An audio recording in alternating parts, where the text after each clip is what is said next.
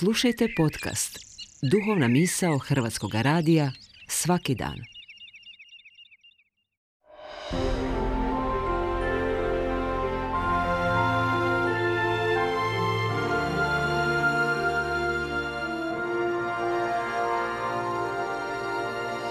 Duhovna misao. Urednica je Blaženka Jančić.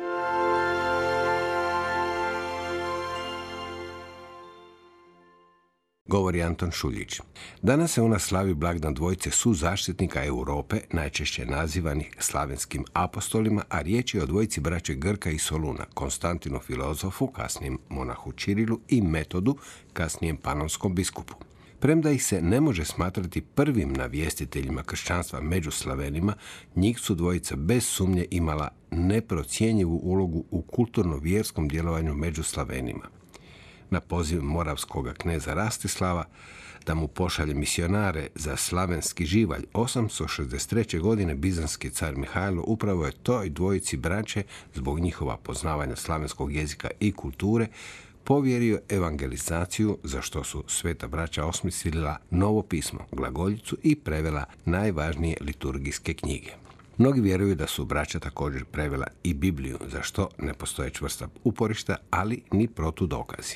Nakon svetoga Mesropa Maštota, koji je početkom petog stoljeća složio armensko pismo kako bi armensku crkvu odvojio od grčke i sirijske, Konstantin filozof prvi je čovjek u povijesti kršćanskog svijeta koji je cijeli sustav pisma mogao urediti po vlastitom shvaćanju vjere, kulture i likovnosti.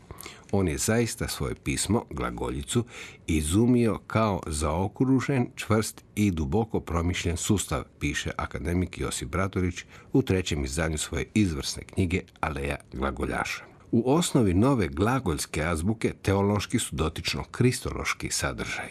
Tako je prvo slovo az u stvari znak križa. Bratulić to ovako tumači, citiram.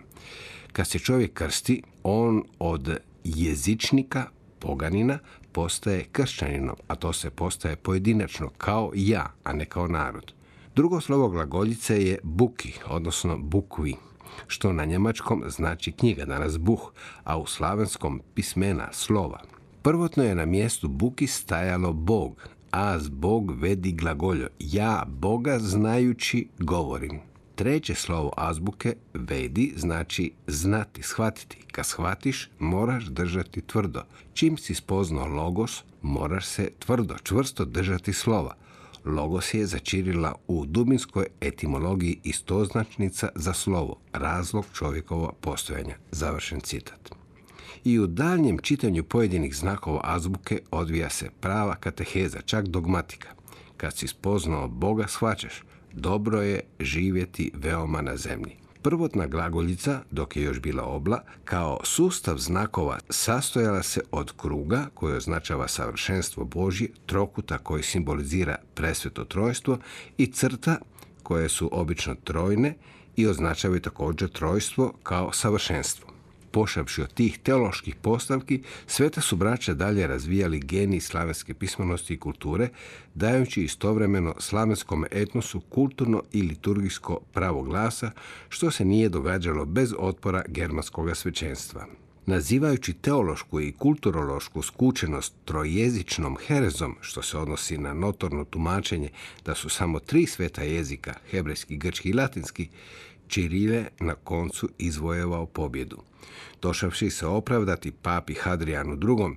i noseći mu na poklon moći svetoga Klementa, što ih je pronašao na Krimu, Čiril je zajedno s bratom Metodom ishodio papin blagoslov. Dana 23. studenoga 868. godine upriličena je velika svečanost kada je papa Hadrian II. položio moći svetoga pape Klementa I pod glavni oltar bazilike Svetog Klementa, a onda su prije Božića iste godine na oltaru bazilici Svete Marije Velike položene liturgijske knjige Svete braće na glagoljici, sakramentar misal i lekcionar, te ih je papa blagoslovio.